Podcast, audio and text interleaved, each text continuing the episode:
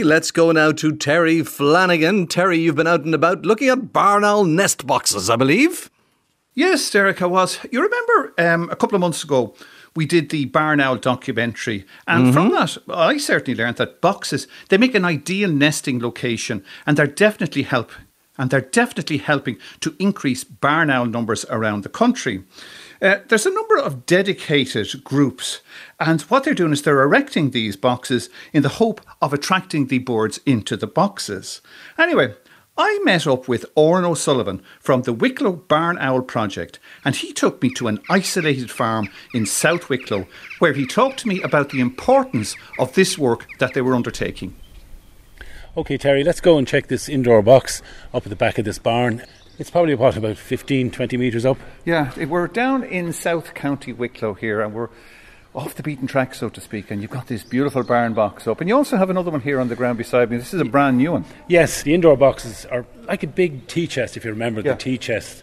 They're so our, different from, from a, a, blue tit nest box. it's uh, bl- uh, on steroids, but I mean, it's basically just a big square box with a uh, square or round hole at the very top of the structure. And we fit a balcony because the barn owls when they hatch and grow, they like to come up through the box and sit around outside. Yeah and you're trying to avoid them falling to the ground where they'll perish, if you like. So it's quite a big structure. It must be very weighty, is it? Yes, I know the outdoor ones are up to 23 kilos. The indoor ones is a lighter grade. They're a little bit easier to carry around or to put up, I suppose. Uh, we have a kind of professional crew that fit from the National Parks and Wildlife Service and a tree surgeon. If you have a cherry picker or a teleporter, you know, like a landowner or a farmer might have, it's doable, you know, but it's not, a, we don't really recommend sending the brother-in-law up on a ladder right. or anything like yeah. that, you know. So you're involved with this barn owl project here in County Wicklow, and the idea is to put up as many barn owl boxes as possible. Are they successful? Yes, um, there's quite a good take-up we know from our neighbours in, in Wexford and uh, also down in the west of Ireland where our programs are well advanced. Uh, we're just into our second year now, but there's maybe up to, I expect at least 50 boxes in the county uh, by the end of this season. The advantage of having a box in a known location, you pin it obviously on Google, but you can check it from year to year. You can monitor prey items, monitor breeding success. It's a win win situation, and also owls they don't have that many natural nest sites. I mean, this barn is perfect, it's nice and quiet. It's just been used to store tractors and farm machinery plenty of space, but when you look through the girders and the structure, there isn't anywhere for a whole nesting bird the size of a barn owl to actually nest in. And there's no cavity within yeah, this. Yeah. So it's a modern structure. Now, this owl box that's up here on the wall, how long is that there and has it been successful? It doesn't appear to be. We've only checked it now in the last few months, but the landowner doesn't feel there's a barn owl in it, but we've quite a few records of barn owls in the nearby motorway stretch. Well, of course, so this they're is the in the area. Yeah, and this is the time of the year when they'll be pairing off. Absolutely, uh, this is a good time. I'd be looking out for jackdaws in the area. There's plenty of jackdaws around the farm, but they don't seem to be in this barn. So mm. this, I think, is available for occupation. I have a thermal camera which we use to look at uh, okay. uh, structures. So what you do is you're going to use this now to see is there are anything inside yeah, in it. Just to look for a heat map. Now it's just like a little telescope, is what. Yeah, like. or like the old style. Um, yeah, or a cine camera. Uh, the box is all dark, and I see bits of red around which is warmer. It doesn't appear to be, but you can also use the thermal imager to scan around the barn because there's plenty of places here. Barn are notoriously uh, shy and they can slip out the back. So, so you reckon that a barn owl could be in the barn here now? They could be roosting in this in this area. I'm kind of surprised that doesn't show yeah. major occupation. I will need to get up there at some stage, not today, to look at that just to make sure it hasn't been taken over by jackdaws who will fill it fill the structure with sticks. And then it becomes less uh, likely that attractive for a barn owl yeah, to yeah, take. You know. When I think of a lot of animals, um, they often have the name of the habitat in which they're found. So if I think of a wood pigeon as a bird that you'll find in a woodland, and I think of a tree creeper as a bird that you'll find on a on a tree, and Creeping, you've got a, yes. a hedgehog, which yes. is an animal which you find in a hedge. Yes, yes. Here we have barn owls. So the name of the barn owl implies that they're living in a barn. But a barn is not a natural habitat. So, how important are these man made structures to the likes of owls? Well, they are very important. I mean, this is a lowland species that you would associate with agriculture, with open areas. So, the farm, if you like, with headlands and so forth, hedgerows, uh, all that linear habitat, that's barn owls feed along that. Then they need somewhere to come to roost safely because they'll be mobbed by smaller birds. Uh, they're nocturnal species, obviously, so they need a roost, and that roost could be in a, in a big old ash tree or an elm tree if there's any left, where there'd be a, a suitable hole. But they'll come into barns and say use the girders even just to roost. But a box would be ideal for, for the nest. Mm-hmm. Uh, it is aptly named as a barn owl because they are associated, uh, and farmers and landowners like to have barn owls around because they take rodents for prey, maybe three, four a night. They can do a good job. They're the farmer's friend, uh, as they're known as. But the barns nowadays, are they as, say, barn owl friendly as they were many, many years ago? Is it easy for them to get in and out? I think it, uh, it is. It just depends what's stored in the barn. I mean, once the space were to get in and out, and I think providing a box is ideal because there are not many. There's no box. There's no nesting opportunity in this in this barn that we're in apart from the box. That actually really facilitates the whole thing.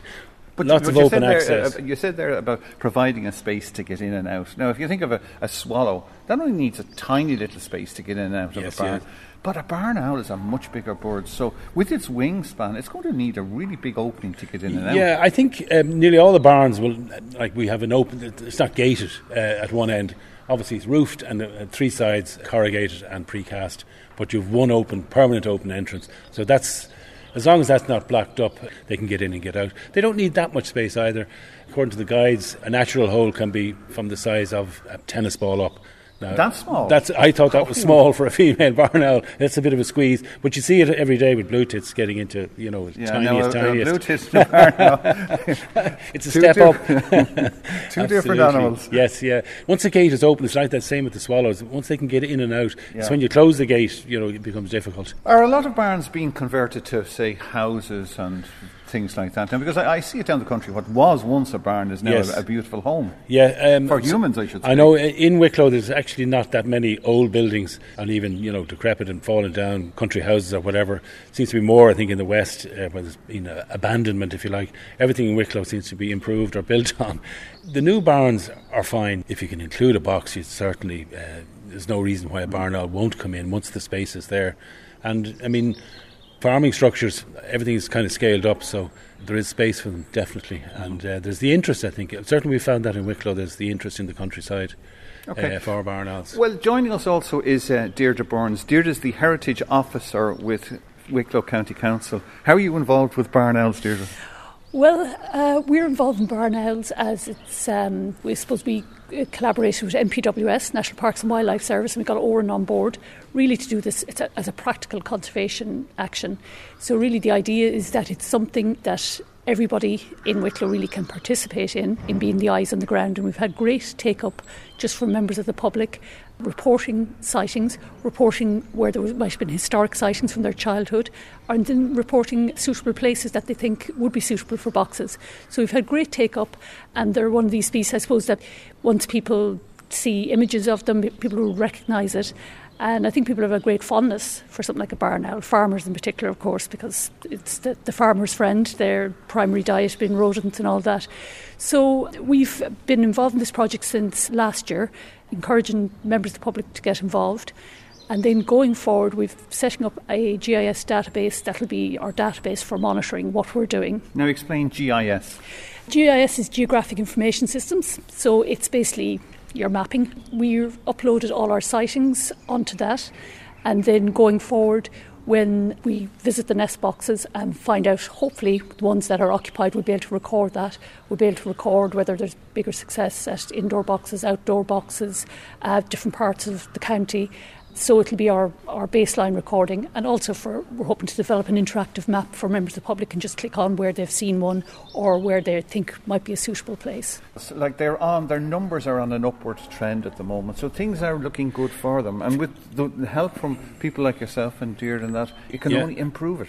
Uh, the one thing about birds of prey in particular, they're an apex predator, so the supply of food you know, meat to those affects how many eggs they'll lay and how many young they'll actually successfully rear. So they're on a bit of a roll with this, and I think that's why we're getting more barn owls. The other pluses and minuses are road networks can provide food for barn owls, but they can also lure them to, the, to their death when fast moving traffic on motorways, that kind of thing. But they, they probably find easy feeding on motorways at the intersections because they're lit at night. And, you know, the gra- long grass is only cut once a year, maybe. So that's good for rodents. So barn owls will move in to take that, but it's a big risk for them. So here's hoping to a successful breeding year for the barn owls in County Wicklow. Absolutely. It's so iconic to see one. It would make my day any day to see a barn owl, or to hear one indeed. So we expect a good season ahead of us now and great response from our landowners indeed. As always, details on the website rte.ie forward slash Mooney. Thank you very much indeed, Terry Flanagan.